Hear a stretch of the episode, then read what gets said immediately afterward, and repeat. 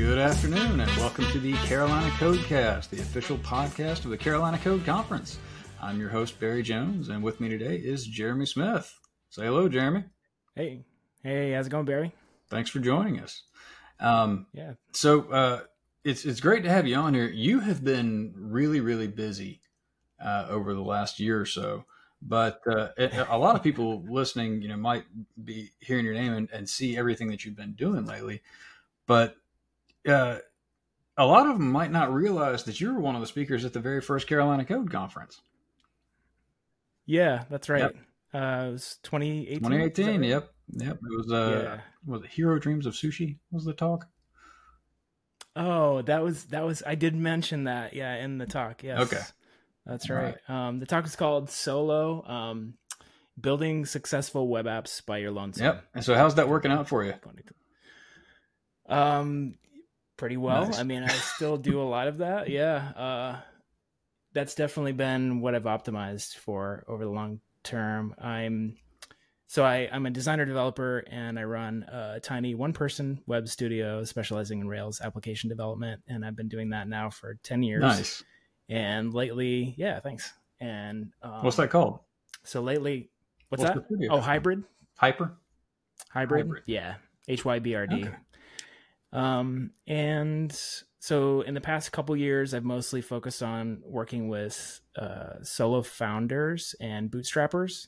So a lot of times i'll be either the only developer on a project or i'll be working maybe alongside the founder who might be technical um, or maybe alongside maybe one other developer but it's typically very very small teams and where I have a, a large ownership in terms of um, feature development, uh, management of the app, and that, that kind of thing, Nice. which I really enjoy. That's that's a really interesting model. And you know, you so I know you you spend a lot of time with Ruby on Rails, and so does Rails Yeah. just lend itself to having small teams, or you know, what's your thoughts on that? I, I think so. I mean, to be honest, I haven't I haven't worked in a lot of stacks.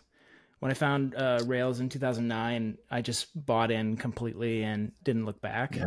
Prior to that, I was using ASP Classic, Oh wow, building web apps with with that. that's that's a pretty significant Uh, change. and- yeah, yeah, and Rails just fit my brain and fit my work life in in a way that I really liked, and um, I decided that's just kind of where I wanted to stay. I really I, I've been interested in some other frameworks and and languages, but to a much lesser degree. I'm more more interested in uh, in building products than learning new technologies. Yeah, um i'm more on the pro- i think product side of things in terms of you know like what i what i enjoy the most. Um and so i've tried to just invest more in uh deeply learning rails and even now like working more on understanding ruby and ruby internals. Um that makes a lot of sense. long. I mean, yeah you know, I've I'm I'm very much a polyglot developer, and before when Rails came, uh, when Rails first came out, I was working at a at a telco. I was working at what Mhm. at Windstream Communications, which used to be Nuvox Communications here in Greenville, and Okay. uh, you know we didn't. They had some PHP and some Java uh, in house. It was actually a lot of Java and a little bit of PHP, um, but there was you know integrating Ruby, introducing Ruby into that environment was not anything that was ever going to happen. So, you know, I, I got into Cake Yeah. PHP, which is basically a Ruby on Rails clone. Yeah. So I, I fully bought into Yeah. the whole convention over configuration thing, the productivity stuff. And I know, you know, I've, I have used a bunch of languages and I've, I've seen the idea of copying that framework convention over and the convention over configuration mentality and saying, okay, well, we just, you know, if we just follow this MVC pattern and we pull it into these other languages, it'll be basically just the same thing, but in my preferred language. And the thing that I had to learn the hard way was no, it's not. It's there. Okay. The, the- Ruby is special, uh, in in terms of uh, how it's uh, a malleable language. You can actually adapt it to the job at hand. And the thing that I know, the thing that uh, that really got me the very first time that I, the thing that made it click for me uh, was you know after working on a deep inheritance tree in Java and needing to fix something a few levels up, and then realizing the only way to do this was going to be to fork the library that we were using that all the stuff was inheriting from, and then maintain our own copy of it just so I could do that. But then in Rails yeah. or in Ruby, I could just monkey patch the third level of it with like two lines of code, oh, and boom, it's fixed without breaking my upgrade path. I was like, this yeah. is magic right here. And uh, yeah. you know, being able to actually change the language to suit the what it needs to be. And so it wasn't that Rails is a framework for Ruby. Rails actually turns Ruby into a web-based language. It modifies the language itself to suit the problem, which was really, really interesting. Yeah, that's cool. But sorry, that's my little yeah, that, that's my little Rails speech right there. I'm still a big fan. Yeah. yeah, uh, a lot of people. There's definitely the backlash against uh, Rails magic, and the you know the deeper I get, the more I understand that it's it's not magic. Um, but there's so much to what Ruby can do in terms of meta programming and the internals um, are just like they're kind of mind blowing. Um, yeah, so it's it's been I've been working yeah since 2009 in Ruby and Rails and just continuing to kind of delve deeper into both and uh, still. So what got you into it in the first place? Um, I started building like websites when I was 15 or 16. The first time I saw the internet, I had like connected over dial up to my dad's university where he was getting his PhD and saw my first website and was like, oh my gosh, I got to learn how to do this. And so I started building, yeah, I started building websites when I was in my teens. And then in college, started building web applications for like a department on campus and was just building a lot of stuff on my own. Um, and I went to when I went to college. My degree was systems analysis, which is like computer science, but without the electrical engineering component. Um, and my first semester, I got my first ever D on a midterm. It was like the first D I'd ever had in my life. And I thought, I can't program. I'm not like, I, I think it was like data structures, or I think that's what it was something something in there was not working for me. It turns out later, looking back, it was like a weed out class, yeah. and I was not prepared for it.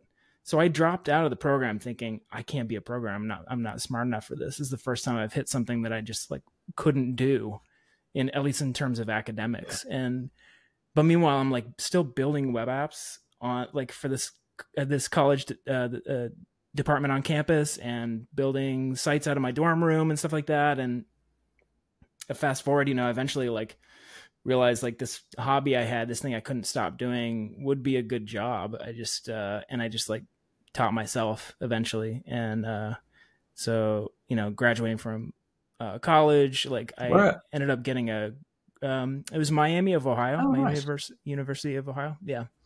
And I was actually in this really cool pro- I ended up in a interdisciplinary studies program, which is really awesome. It's perfect actually for for anyone that's focused on what we would now call like product level, like thinking in terms of like a web product, you're thinking about like design, development, the writing, like all the pieces that come together. There's all these like disciplines that get sliced up when you go to, to college, but then in the real world, all those disciplines often come back together in a certain focus area. And that's really what web applications are. Like they are like the combination of many uh, discipline disciplines coming together to create this Absolutely. thing. And so that worked out really well. But I didn't learn programming in school, and I really taught myself that mostly. Um, yeah, so eventually got got uh you know got into the field building uh web applications for a company and um moved on and eventually like did some freelancing for a while in my 20s hated that um, and then uh, went back and worked for another company and then eventually went off on my own the second time I got into working for myself, the big difference was the first time I went into freelancing in my 20s, I was not an experienced enough developer. Um, number one, uh, I think back then I was doing like some WordPress stuff, PHP, ASP Classic, some things like that, but also I hadn't developed the skills in um, consulting and client management client relationships there's a whole bunch of stuff just yeah there's a lot of soft to, skills like, learn that come that, you know, yeah you learn the hard way yeah so it's yes and i did and it was super stressful the first time around and i wasn't really ready for that and I didn't really have the coaching.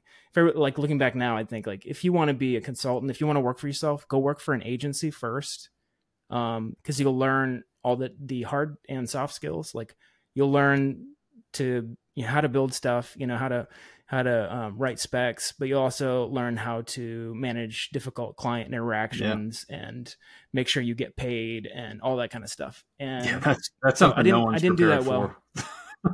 yeah, yeah. Uh, I didn't do that well in my twenties, but uh, let's see. I guess in my early thirties, uh, took another attempt at it. This time, like I left my last full time employment and turn them into my first uh, long term contract. And that is, if you if you want to do, um, if you want to work for yourself as a developer, that's one of the best ways to transition. Um, it's pretty underrated because a lot of times people are like, I hate my job, I want to leave this. You know, like my boss sucks or whatever. You know, I'm going to go work on my own and be free. And the reality is, you're not really free. Yeah, you have a lot You're of always going to have people you may serve. or may not pay you. yeah. So like what works what really works I think is you take that you take that um, company that you work for and if you're doing good work and they care about you and and you are a valuable member of that team a lot of times there is a way to carve out yeah. a contract out of that where you can still deliver value but not be an employee yeah. and then go do other things Absolutely. on top of that and if you're i'm very i'm pretty risk averse person and um, that works really well if you're risk averse. That's a good way of putting it. Um, I like that.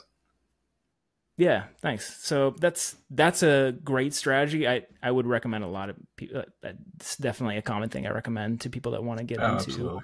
working on their own. Not everybody wants to, but that's I think is a great way to do it. Yeah, that's uh, it's it's such a weird set of unexpected challenges. Like you, you have this idea of what you want to do, and you, you just you, you want to contribute the value, and then you end up hitting these weird walls uh, that you didn't expect to get into. So like I, I went out and did the freelance thing back in 2008, I guess it was. Mm, yeah. That's when we. That's when I started Brightball. Um, okay. And uh, I had a, a, friend of mine, uh, Barrett Conjora, who's a director at Clemson now but um, okay. at the time, you know, he had a business called Crazy Bear in uh, in Greenville, and he was he had more work than he could personally handle, and so he's and I was looking to kind of go on my own. He said, "Well, here, come help me with this stuff for a little bit," and then we and so we we teamed up for like three years, and then we pulled in uh, somebody else, Chris Coker as well, um, and grew up to a team of yeah. three, and eventually we had like 14 people involved because we were trying to take on so much. Wow. Um, and we had a a model where we thought we had sort of gotten a lot of the, the, the client interaction stuff away from being our responsibility so we could just focus on the work. So what we were doing was we did white label uh, development for these other design agencies.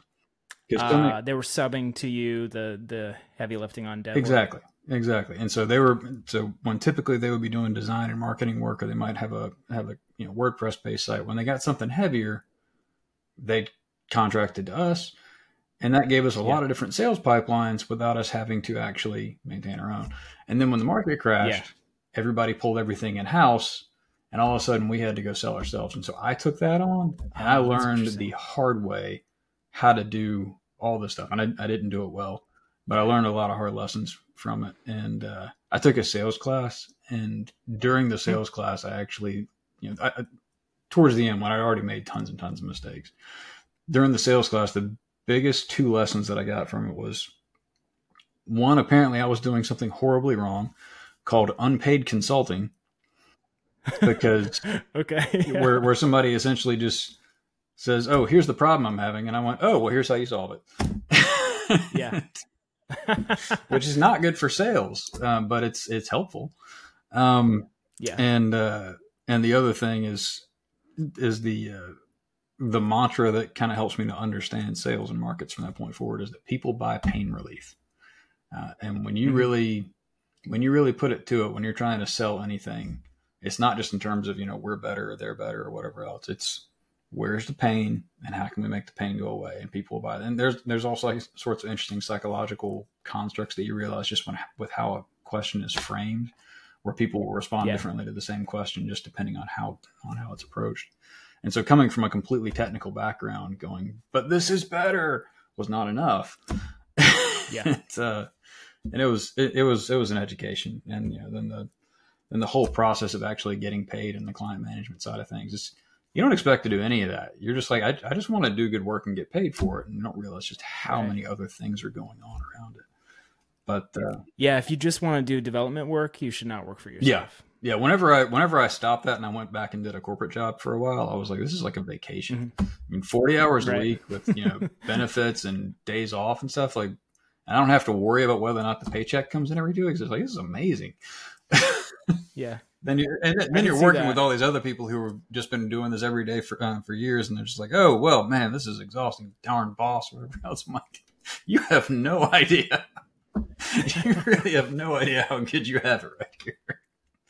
Uh, I'm I'm, I'm, on getting the on a on the opposite now. side of that oh no you're good i i was just gonna say on the opposite side of that i personally for me i i haven't been really tempted by a full-time job Oh yeah, in 10 years like i there is something the the maybe weird benefits of working for yourself for me have outweighed like the the downsides Yeah. of having to you know um regularly talk to my accountant and manage bookkeeping stuff and um uh you know wonder if i have enough work coming in for the rest of the year and all that kind of stuff yeah, there are enough other benefits, but they're like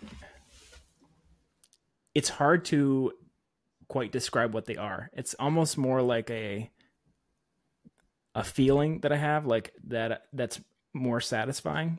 Like this is Yeah. at least for me the way like and I think everybody's different. So I'm not saying like everyone should do this, Oh, but for me I found like this way of working fits me better and I'm able to approach my work with more contentment and satisfaction um, and more um,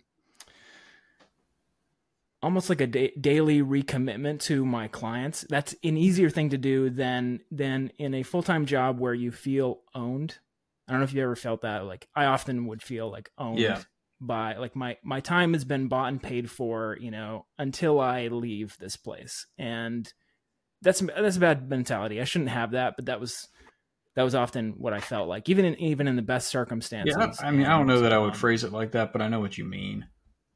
Um, Yeah. I mean, it's yeah there, I- there's definitely a, a segment where you there's a big difference between having one client that you're working for full time and that's the entire source of your income a- aka a full-time job versus having Yeah. multiple clients um, because it affects your ability to to necessarily be honest when you don't think they're going to take the the news well um, Yeah. and you know when and it, there's there's volatility factors and when you have to say look i know you want to do it this way but without beating around the bush this is not going to work out well for anybody.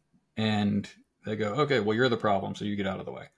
And you're like oh okay well buy all my income. I'm glad i was honest with you about that versus just keeping your head down and going all right i'm going to do this thing even though it's a really dumb idea.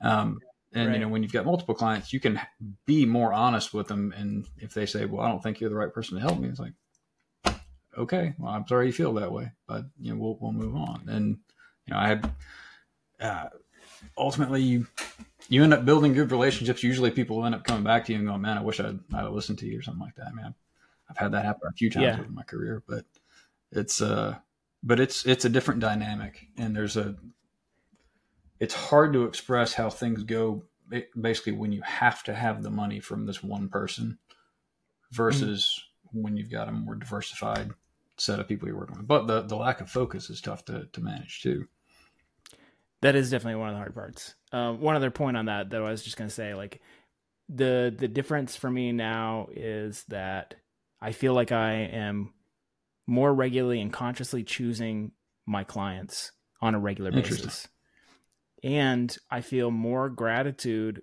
when uh, I get a deposit hitting my bank account, like more than a paycheck. Yeah. Like there's something about that. Like when when an invoice gets paid, there there's a different feeling than when you um you know when payroll gets run uh, and you're an employee. I don't I don't it's hard to describe, but you don't know for sure, you know, until it happens. Yep. And so it's like, okay, great. And and granted, you know, I, we have this conversation with me having with me, you know, talking about the merits of the full time job thing, where I, yeah. I don't have the full time job anymore. I'm back doing the the freelancing stuff again. I'm just doing it differently now. And you know, the biggest thing I know the biggest thing that always stressed me out before whenever we tried to grow it and there were so many more people involved was making sure that everyone else was getting paid on time because it, yeah. it's one thing yeah. entirely when you're working for yourself and somebody's late on an invoice. It is an entirely different process when somebody's late on an invoice and you need that money to pay somebody else on time. I believe that, it. That is one reason why I have not wanted to like higher that. That's like I get stressed out pretty easily, and that's the kind of stress that I don't. Yeah, that, really care to have on pay, payroll stress is at this point at all.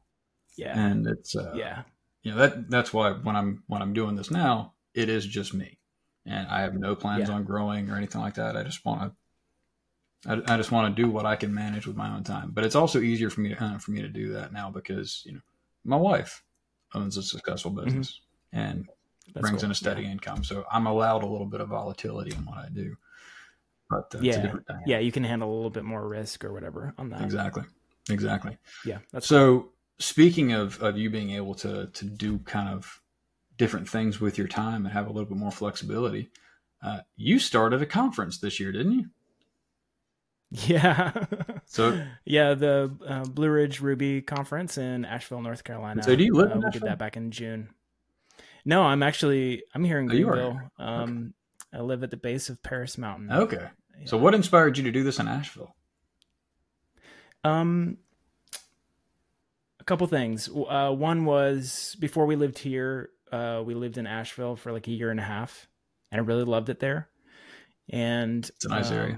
Greenville has a lot of great amenities, but I thought like if I was selling a conference, um, I thought I thought more people would know of Asheville yeah. or have it on their bucket list to visit. Um, and that that was sort of the sense that I had, and then talking to some people, I got that sense as well. And so when I threw the idea out, it just felt like pretty natural. Like people I knew in the Ruby community were like, "Oh yeah, I I'd already wanted to go to Asheville, or I'd love to be back."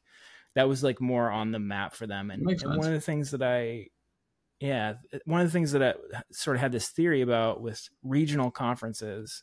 Um, I, I think about like technical conferences being like maybe broken up into sort of the small regionals and then the bigger, you know, like the bigger conferences that um, you know everybody goes to. So you've got the the big ones with thousands of people, and then the small ones with you know, hundreds or something. And if I was going after this like small regional conference, part of what you go for is technical, but that's not the primary thing because you go to the big ones. You know, you can yeah. you can see you know so many talks at a really big conference um, and just be spoiled for options. At a small conference, not so much. Um, at a small conference, you're going partly for the technical, partly for the vibe and the relationships that form there. I find that it, it's easier at a smaller conference yeah. to make friends, see people over a period of time. Like you're all together, especially if it's single track. Absolutely. But then the other thing is, I think you go to smaller conferences for the ability well maybe to, maybe to some extent the larger ones too but for the ability to see a place that you've not been to before um, so like if you're going to a big conference in Atlanta in like a convention center, you're not really getting the Atlanta, right? You know, like travel experience. Yeah. But what I think can like smaller conferences can do is when people see, oh, this is a conference I want to go to, and it's in a town that I'd love to spend time in that kind of like works together. So that was my theory yeah. that Asheville would be a kind of place that would like marry up those two things. Um, we could have like an interesting Ruby conference together. It would be small, intimate. People can make friends, but also get to visit this town that's really great. It has really great food, beer scene, yeah. lots of great you know activities to do outside. Comedy bus like and all sorts of other stuff up there. Yeah, exactly. yeah, we ended up going. So the thing that the the thing I had really hoped was I was going to do a two day conference Thursday Friday single track, but on Saturday I wanted everybody to stay around in town, and so I organized some activities yeah. and I had three options. One was uh, going to Biltmore. I love the Biltmore. Oh, yeah. um, I so I pitched that as one thing. Uh, going hiking off of like driving out on the Blue Ridge uh, Parkway and going for a hike was number two, and then the third one was tubing on the French Broad down through through uh, right through town. Oh wow! And you had the, Almost the conference no was one in picks- June, I guess. So yeah, that would have been Yeah, so it was the timing was Yeah. perfect for this. Almost no one picked Biltmore, um, interesting. which really surprised me because I, I we had like a season pass when we lived up there, and I love especially just going to the grounds and stuff. But Yeah, we, we've been um, talking about going up there again now the leaves are turning and everything. Yeah, yeah, I'm sure. Yeah, it'd be really pretty right now. So I really like that. People didn't seem to go for that. I couldn't sell that one really well. We did get a decent group to go on the hiking trip, but the thing that people actually really wanted to do was the tubing. Like tubing actually worked, Nice. and it was like, uh, we had like almost thirty people, I think, um, if I'm remembering correctly, and like the tubing i had like had the company come and pick us up at the hotel Yeah. in their bus you know and then they took us down the river and we uh hooked up all the tubes together like so you have all this like string of people you know in the water together like had like a, a beer cooler like hooked in as well so you could just yell down the line like what whatever you wanted and people would pass it back up and uh and we just like had the chillest float for like two or three hours down the french broad That's awesome. i was like okay this is this is the experience that like you get. You come for these you know the technical you stay for the friendships and the extra experiences that you get in this town. You get like this feel of a thing that you wouldn't do anywhere else maybe you know like it's a very particular experience. So That's that is Uh, slick. i think that's i think that's fun. That's that's great. I mean, the uh, tubing down a river at a conference is uh, is not anything that I've ever heard of anyone doing, and I think it's a really great idea. That actually sounds like something that the Grok guys would have done. I, so the, the second episode of this, I had uh, Chris Merritt on, and he was talking Mhm. about all the crazy things that they did with Grok over the years. And i was definitely inspired by grok yeah and so uh, I'm, uh, the two things that I thought were were absolutely hilarious is they had a giant kickball game on Fluor Field. Yeah i was there And, oh, nice, it was in the outfield for that. nice. And uh, and apparently at some point they were really really well funded and managed to get everyone to go to the BMW Performance Driving School, which is Yeah. nuts. so yeah that's crazy so yeah, the uh, the activities. I don't. I did not do a great job with the activities this year with the uh, with the Carolina Code Conference, and so one thing that I learned is with the single day event. By the end of the day, everybody was tired, um, Yeah. and so we we tried to get some things together in terms of, and people did. They went out and they went axe throwing and whatnot at group therapy downtown, and some Yeah. folks hung, hung around and went to um, to do uh, the game night hackathon and just kind of hang out over at OpenWorks afterwards for a bit.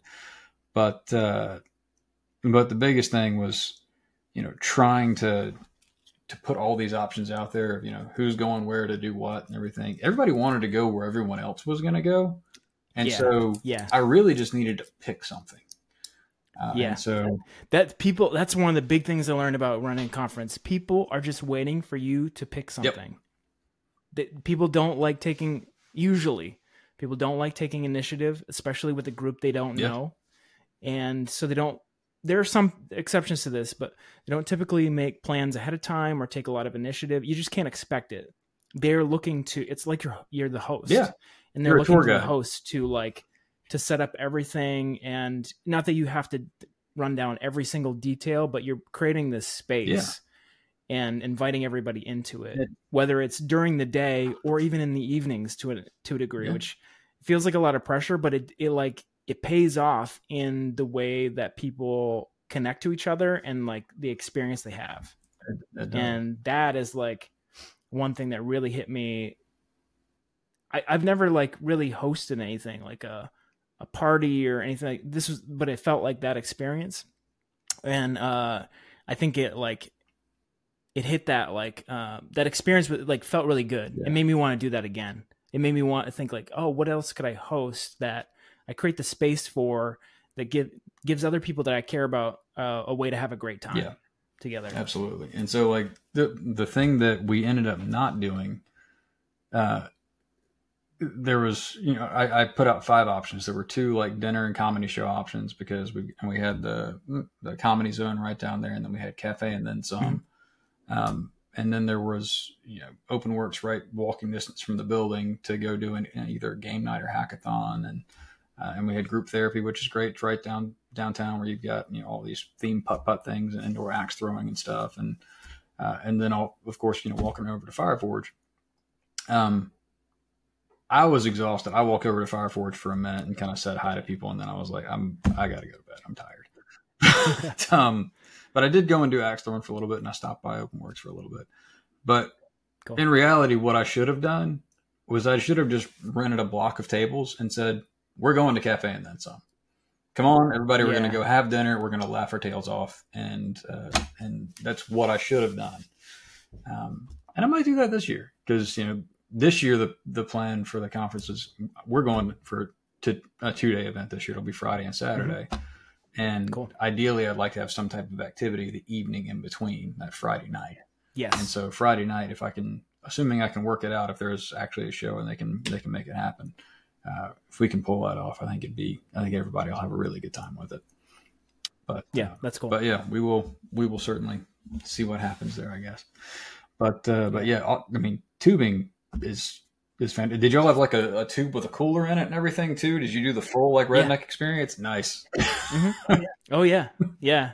I had like a bunch of the extra snacks left over from the conference, and like we were passing those around, oh, and man. yeah, it was great. Golly. See, I was supposed to be out of the country uh, when when you had Blue Ridge Ruby this year. I really wanted. Yeah, to, I remember you saying that. I couldn't yeah. make it because it was that week. It was that first week of June, and right when the kids got out of school, we were supposed to be in Costa Rica. We ended up not making it to Costa Rica because my dog got sick, and my dog was at the yeah, was at the emergency vet's office for like four nights in a row, and it was, and so we had That's to cancel awful. the trip and everything. But still could not make it. I think you and and uh, Southeast Linux Fest also happened at about the same time, and okay. and Charlotte. Yeah. I want to go to both of um, both those. I couldn't, but yeah. Sorry, I'm still just like dumbstruck that, that you had you know a bunch of a bunch of random programmers from out of town get to experience tubing in Asheville. That's that's fun. Yeah, it was definitely it was definitely several people's first time. If I'm yeah, if I'm remembering any funny stories, several people's first time. Um, from the tubing, oh, it was funny watching people try to like. They were like, "Oh, here's the deep part. I'm gonna try to get out, and then try to get back in my tube later." And they're having trouble, or just getting stuck on rocks. That was pretty oh funny. Uh, yeah, that was that was a ride. So, so uh, so how did that work? Did y'all was there like a, a, place that facilitated picking you up after you drifted for a long for a while, or how did that actually work? So I found like one of the best companies um, up there and called them and said, "Is there any way? Like I'm I don't know how to get my group from the hotel a mile down to your pickup spot. Is there any way you could bring your bus to the hotel?" Nice. And they did. They were like, "Oh, you've got this." you'll have to like um we would have given you the group discount but well now like you'll kind of lose that because of the cost of the extra uh driving for us but it was basically the same same price as what it would normally be it was super reasonable it was like 30 bucks a person which for like three hour flow was just like it was great it was great you know cheaper than the Biltmore um really manageable uh just a fun way to spend the afternoon nice. so that worked out really nicely. And from an insurance perspective, like I felt better that it was sort of un- like it was under the umbrella of the tubing place yeah. and their sort of liability. so makes good sense. So it's amazing the things you have to, to, think about when you're doing these types of events, isn't it? Oh man, that was a huge one. Yeah. Uh, like, what do I do about insurance and like my own liability and stuff? Yeah. Yep, absolutely. Nice. So when is the? Uh, do we have a date lined up yet for the next Blue Ridge Ruby? I don't. I so I I've been. I told my wife I was going to wait on deciding about next year until the end of October, which we're here, and so that is currently in process. I'm not ready to say for sure. Okay. Um, I'm leaning toward most likely not doing next year, but I would like to do it again. So the, the one of the things that I'm contemplating very seriously is like an every other year okay. um, approach.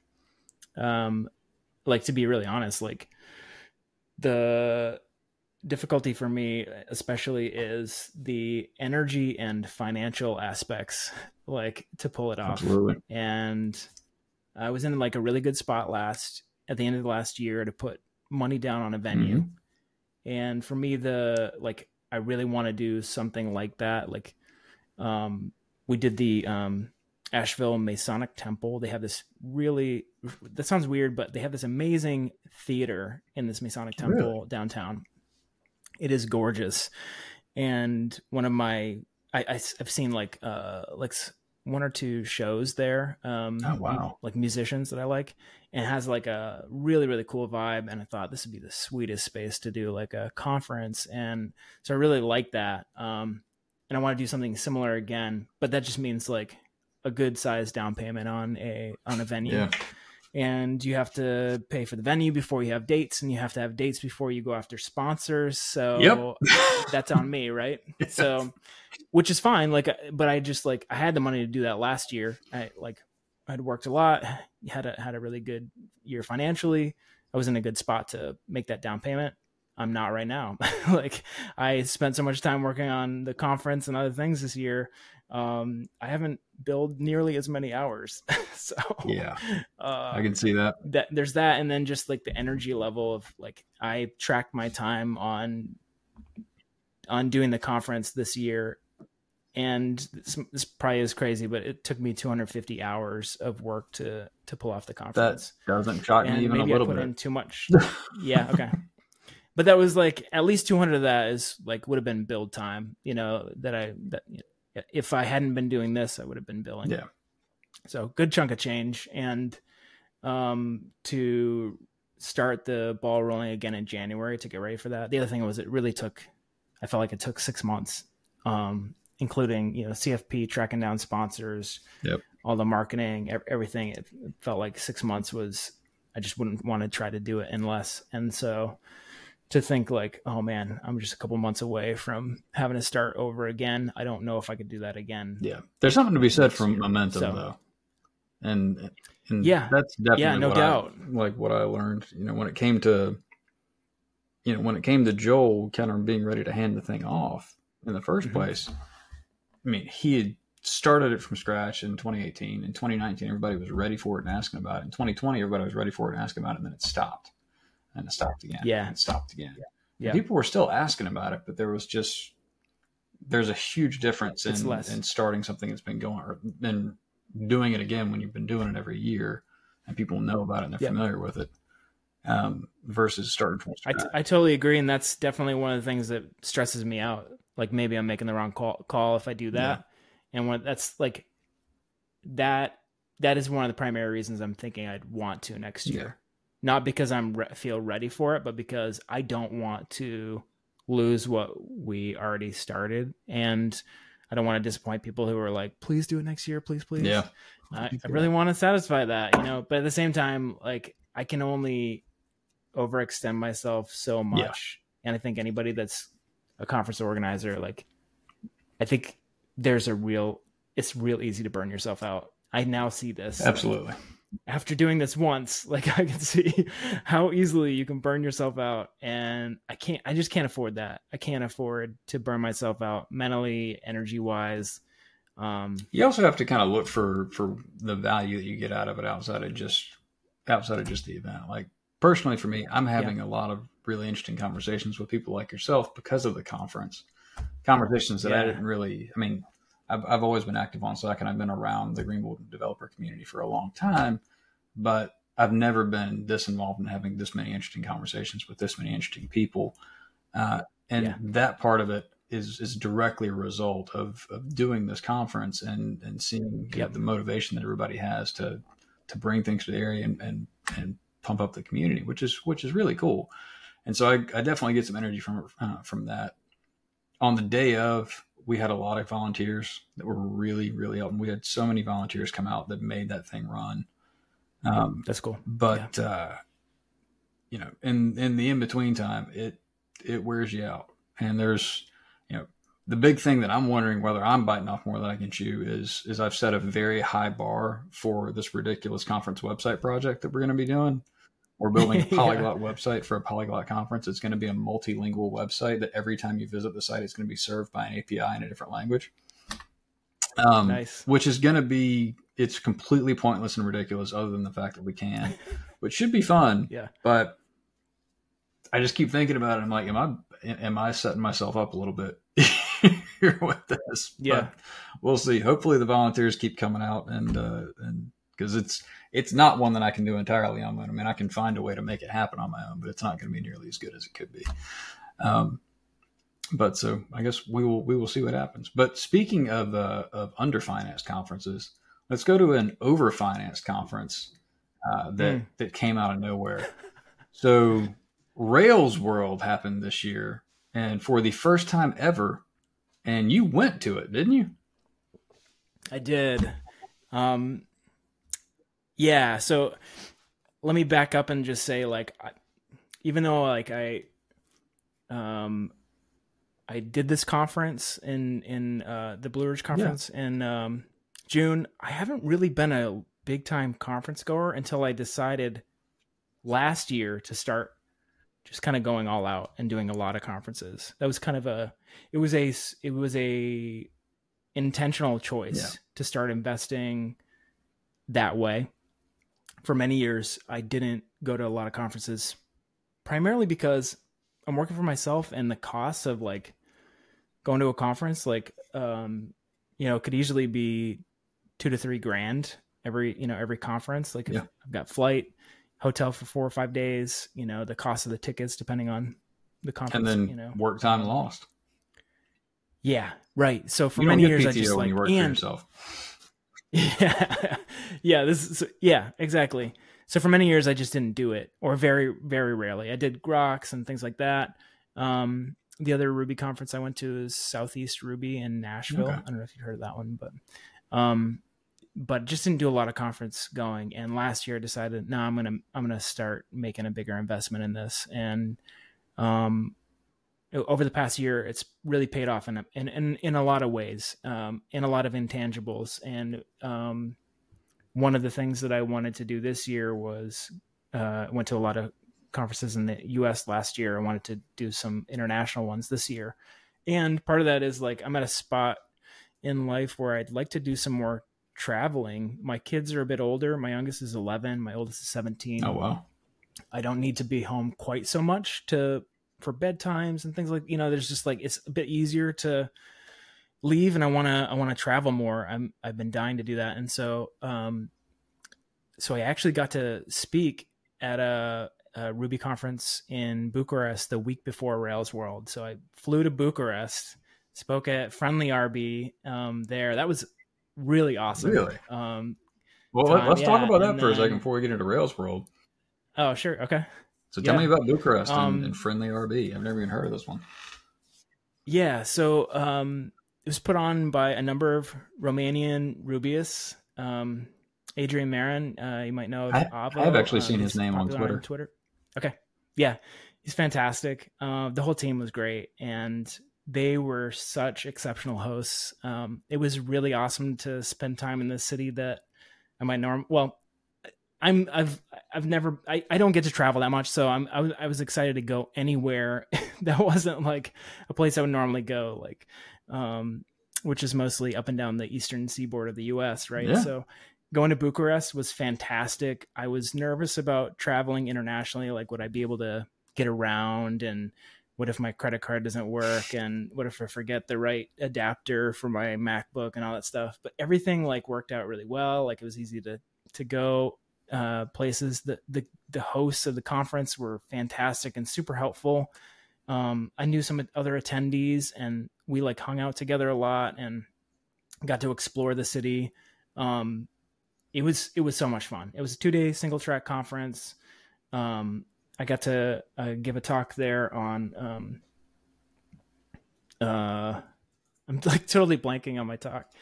Um, I'm gonna. It to the involve website 'cause sushi? I can't even think of it. it didn't involve sushi. You know, it was actually like a spiritual successor to my, uh, to my uh, Solopreneurship. my la- the talk I was talking about. Yeah, uh, this one's called "Making It as an Indie Developer," Oh, nice. and um, So there were a lot of tie-ins to this other talk that I mentioned, the solo talk. Okay.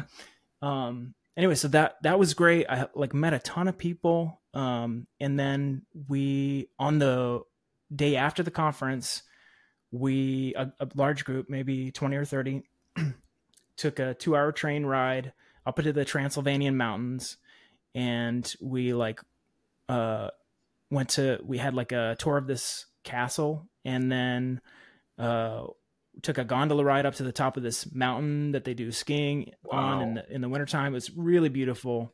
So spent the day basically you know, on, on a train, walking, talking, seeing stuff. We come down off this mountain back into this little village, you know, that's that's at the train state where the train station is, and they have like a they're having like a festival uh, in this village, and so they've got all the food vendors out, like doing a parade, and we're hanging out there eating local Romanian food, like super good. Um, it was just like one of the best days. Wow. So, um, kind of going back to like this idea of like the uh of the tubing like the day after you spend at a you know the, at these small conferences you've spent like a couple days with these people. You've like been thinking and learning and kind of expanding yourself technically or just like thinking about your career and stuff like Yeah. that. And then you have this opportunity to like kind of be with those people for like another day. And that feels really great to me like uh it sort of solidifies some of the friendships and relationships you form and just gives you that space to continue to like carry on the conversations that might have come out of that. And, what i found is that sometimes like people go to these conferences and you have this opportunity to have deeper and more meaning, meaningful conversations than you normally would because people are all out of their norms. They're not like in their they're not at home. They're not in their typical patterns they're not thinking about work they're outside of that Yeah. and you get to this deeper place with people much faster and that to me is just like really fun so to me like it it just like checks so many boxes for me in terms of the kinds of things that i like doing um so, anyway, were, were you surprised by, by Romania? I mean, was there anything about it that kind of caught you off guard, or did you have any expectations when you went in? i i don't i don't know like i think it's hard to like i just don't like i don't have a lot of um you know a lot of times it'd be like what have what have you seen on tv or Yeah, movies? and you don't have a lot of I context. or I can't like think that. of a lot for Romania, right? Yep. So or Bucharest in particular. Um, so Like- I had some ideas, but the reason I um, ask is like a couple years, a, a few years ago, um, I was working for Demarsh and they, they flew me out to uh, Varna, Bulgaria. And I had Okay, no yeah. idea what to expect. And it was amazing. yeah, Uh, it was cool. absolutely, I mean, it's, it's right there on the Black Sea. It's almost like a resort town where you, like Main Huh. Street literally just goes right to the, to, to the water and there's all these beaches and everything that That's are there. cool. And like right next to the beach, there's like a forest and a park right next to it and Huh. it's it's beautiful. And we went and we ate outside at a restaurant. We got a table outside, like on the street, uh, at like a Turkish restaurant, and there's literally like Yeah. a goat head is on is on the menu is like one of the things that you can order. I didn't get that, but it was just it was just a really really cool experience, and the food was amazing. The people were amazing. It was beautiful. Everybody was really nice. I, I had no expectations going in to to what to because you just don't hear about Varna, Bulgaria that often. yeah, It was Right, absolutely beautiful. right. Yeah, I love that. It.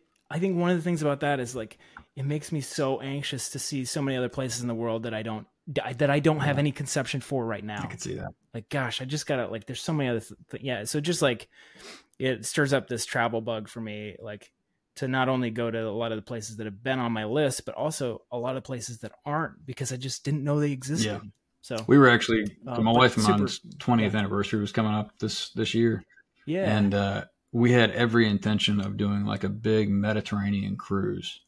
We were going to fly Oh, out man, there. We were going to take the kids. We were going to take a week and explore on the way in. We were going to do the Mediterranean cruise, and it was going to hit like uh, Greece and Jerusalem and Egypt, and we were going to stop in Cyprus um, as part of it, and we were going to spend some time uh, time in Athens. when We got back, and then we were going to sort of tour Europe again on the way back, and hit some different spots on the way back. And now with everything crazy happening over there right now, we're like, you know, this might not be the year to do that, and so we're doing a Caribbean cruise instead. all right but uh, but yeah, we, Yeah. we definitely had the travel bug, and we had all these interesting things planned that we wanted to do. But dadgum, yeah man. I know. That is funny though. You're uh we we're very sim very close. Like um uh, my so my wife and I we had our twentieth last No, year. congratulations. And thanks. Uh we didn't we didn't do anything cool. Like I had wanted to do like an epic trip. We went to um like a couple hours north into into North Carolina for the weekend or something. So, but what I decided to do for for this trip after going to Bucharest, I flew to Amsterdam Also, really nice. and I was going to be there for a week. Um, yeah, yeah. And so I had Christy come over and Your wife's name, uh, we had a couple days. Yeah. Yeah, your voice. Yeah, that's what I was thinking. that's funny. A lot of similarities Yep. there. Um, so I had my yeah, I had Christy come over and at the beginning of the week, met me, and we um we had like a couple days before and after the conference to explore Amsterdam. We took the train out to a couple- other places on the outskirts. Um, and it was just it was a blast. That was we I never done that before, and that was sort of a test of could I like combine the the sort of work side of myself that's going to this conference and also the personal side that's like doing this travel thing experience with my wife could we combine the two and find a, a way to do that? And if that works maybe I'd do that more. Maybe i do that again next year Yeah. you know some more. And so that was our first attempt and i think it went pretty well. Um pretty happy about it. Um other than like my wife wasn't exactly sure. Like it was kind of a little awkward just like okay i'm now going to the conference you know like hope you have a good day in amsterdam um which depending on who you are like you may or may not like that um but uh but it worked pretty well and um and then i guess getting to it now rails world Yeah. it was- so where it was was awesome. Rails World this year? It was in Amsterdam, Amsterdam. and it was like down in the. I can't. I can't remember. It's sort of Amsterdam Central. It's like the central spot, like right near the central train station, pretty close to it. Okay. it's a um, number one. Like I, I really love Amsterdam. I I now really love Buc- Bucharest and Amsterdam. They're very different, but I really enjoyed both experiences. The center of Amsterdam is very touristy. That part is not my favorite. We ended up staying like 20 minutes away by metro in this really cool like hotel. Um, and like the uh, the neighborhoods on the outskirts are kind of more like where people actually live and stuff. I really enjoyed that more, but it was still a really cool experience to be down in the center like that. Nice. Did you- um, you ride a bike while you were conference. We did not. We talked about it. Christy was saying, "Oh, we need to do this." I was like, "I, I mean, yeah, I get it, but like, I could. I mean, it's like it takes a little while just to figure out how to walk in the city, Yeah. like to make sure you're like not walking on the bike paths, and like you look every direction like five times to make sure you don't get hit by a car or bikes or people walking or whatever. So, um, we decided not to do that, but I think Christy probably regrets that. Um, but like it was it was so much fun uh being there and the so I got to meet Amanda Perino, the director of the executive director of the Rails Foundation. She came to RailsConf in Atlanta back in May, I think, and um, while she was getting ready to her first kind of her first big project was putting Rails World together, and so she was coming to see what RailsConf was like, meet other Rubyists and Rails folks, and um, so had a really good time just interacting with her, and was so excited about what she was doing, and really was hoping to be able to support her and be able to be there for Rails World. And having done a con- like having done a very small conference, I have now a much greater respect for what goes into it, Yeah. and it was it was just phenomenal.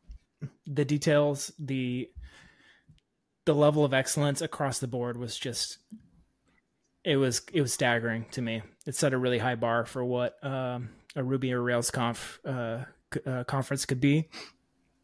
Um, yeah, I mean they had like this amazing like uh we love Ra- we heart rails thing like i don't know if you've seen any pictures of that like it, it was made it like it was very photo friendly like a really large display there. They like they made this big board of like the history of rails because it was 20th anniversary of rails or whatever and they had like um every year and sort of like some of the details about each year and then you could go write your name where you started on rails like just like interesting things like that and Um, oh, we we did this. Um, so I do this. I, I I don't know if we haven't talked about this here, but I do this podcast called the Indie Rails Podcast Oh, with my yeah. friend Jess. And uh, yeah, so they had a podcast program. So they had they had this like glass booth in the vendor area dedicated to uh, podcasters in the Ruby and Rails space who could then come and interview guests there. So we interviewed Oh wow. a couple different attendees um, at the conference, like during the conference, like right there, like in the vendor space. And it was that was just like really cool. So like, really so many things like that. Um, yeah, and then then of course like the the, the talks were phenomenal. Um, the speakers were great. Um, yeah, it just and the energy was like really high. Having now gone Well, to anytime DHH is quite in a the few room, com- Yeah, yeah, I guess that's true. Um, I think despite sort of re- regardless of DHH, I think the energy was very expectant and hi- and high here for people in general. Um, and I think part of that is due to anytime you like one one of the things I realize is like the first time you do a conference, you're setting all these expectations. And so Yeah. people are on sort of like alert to what is this going to be like? And when they're excited and surprised by it, you know, positively, it creates a lot of energy, I think. And the longer you do something, the more norms get established and then people have expectations and they more or less match the way things have been in the past. And so if they're if things are less than, then they're disappointed. If they're a little bit more, they're like, well, okay, that's fine. But that first time you do something, no one has the expectation. They don't know what to expect. And so they get blown away and the energy is really high. So I think that's part of it. Um, but also the, there was just, a, there was a lot of like really, there were a lot of really good talks and things about the cutting edge of what's happening in Rails right now. And there's just, just a lot coming out. Um, there is. There's a lot of are really energy in Rails. about. Twenty years on, you would not have expected this much energy, but it's it's exciting Yeah. to watch. it feels good yeah it feels good um yeah so it was it was great it was a great experience i really enjoyed seeing a lot of european rubyists that i wouldn't normally maybe wouldn't make the us circuit um so like that might be the kind of one time i get to be over on that side and get to see those folks so that was really fun um And I hear Yeah, you know there's there's going to be a get together year. here in Greenville, right? To to watch the talks from to watch some of the talks. Yeah. Yeah, so Upstate Ruby will be putting on uh, an event, yeah, to watch some of the talks. Is that? November is that 9th? I think it's November 9th. Yeah, let me, let me seventh. looking in the Hack Greenville Slack channel real quick. Yep. November 9th at 6.30, Rails World Greenville Edition. Yeah, that'll be cool. Nice. I didn't I mean they had they had two tracks going and there were and I was doing hallway track too, so there were quite a few that I missed, but there were a, there were a lot that I really wanted to see that I hadn't gotten to so and I haven't been through all the videos myself yet, so it'll be it'll be fun to see hopefully a few of those for the first time and uh and get to talk about yeah, some of those uh um some of the topics that come out of that. Yeah, Especially for I can see me like the turbo and Hotwire stuff. Um Yeah, I've been uh, I've been tinkering a little bit with uh, with Turbo and Hotwire lately. Um, I'm so I uh, this is a weird pride point for me, but I've managed to avoid learning any front end JavaScript framework for the last decade. Um, yeah. and I mostly just kept avoiding it because they kept changing, and I di- didn't know where to invest my time. And No, so, whenever uh, a couple years back, whenever I heard about Elixir Live View, like I dove in head first, and that thing is Hmm. phenomenal. It is it is absolutely incredible the the stuff that you can do with it.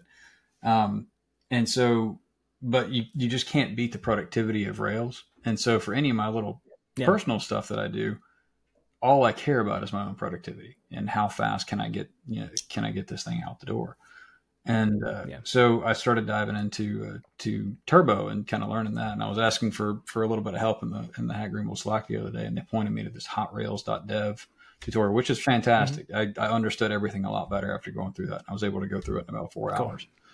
Um, Yeah. but uh, is interesting after after getting into live view, seeing the differences that are on here, because there's no question when you get into the scalability of the model, the live view way's got it beat by a mile. There's there's no question. Yeah. There. But the productivity gains right. of just avoiding replication of work and just capitalizing on the things that you're already doing and the patterns you're already following and everything for the most part kind of just works and then when you need to tweak it you can and it's not that much extra work. It definitely hits yeah. the this is good enough uh, and it it gets the job done and it gets the job done a whole lot faster and it's uh it's it's fun and so i'm i'm i'm suddenly very passionate about all these like server side avoid writing front end javascript side of things because it, it almost feels like me yeah. getting a chance to take a victory lap on on a terrible decision. I i understand. Uh i avoided learning react for a really long time. Just yeah i just avoided projects that did it. Yep. And what's interesting is, you know, like DHH, I don't know if in the past year sometime, he wrote this post um about the one person framework. Yeah. And I don't agree with a lot of the stuff he says, but that I am totally on board with. Mm-hmm. That is exactly what I've always cared about. Not that I always want to work on my own. I know I've I've done I've done a lot of independent solo one person stuff, but um small teams uh, like i love what one person or small teams can do agreed um, with a with a really sharp tool you know like with a really good framework and um, splitting out front end uh, and having sort of a high level of complexity on the front end makes that really difficult yeah for a small team or one person to get very far. It does. So it makes sense in many many uh, contexts. But well, and I do small, I do management consulting now too. And one of the biggest things that people don't realize when they're talking about development teams is the, the additional communication channels that grow every time that you grow the development team. Uh, and so, I mean, because if, yeah. if you if you just envision it like a triangle and you've got a developer on every dot, there's three points of communication if you add a fourth one, all of a sudden you've got not just four, but there's an extra point in between, extra point in between. So now you've got six channels.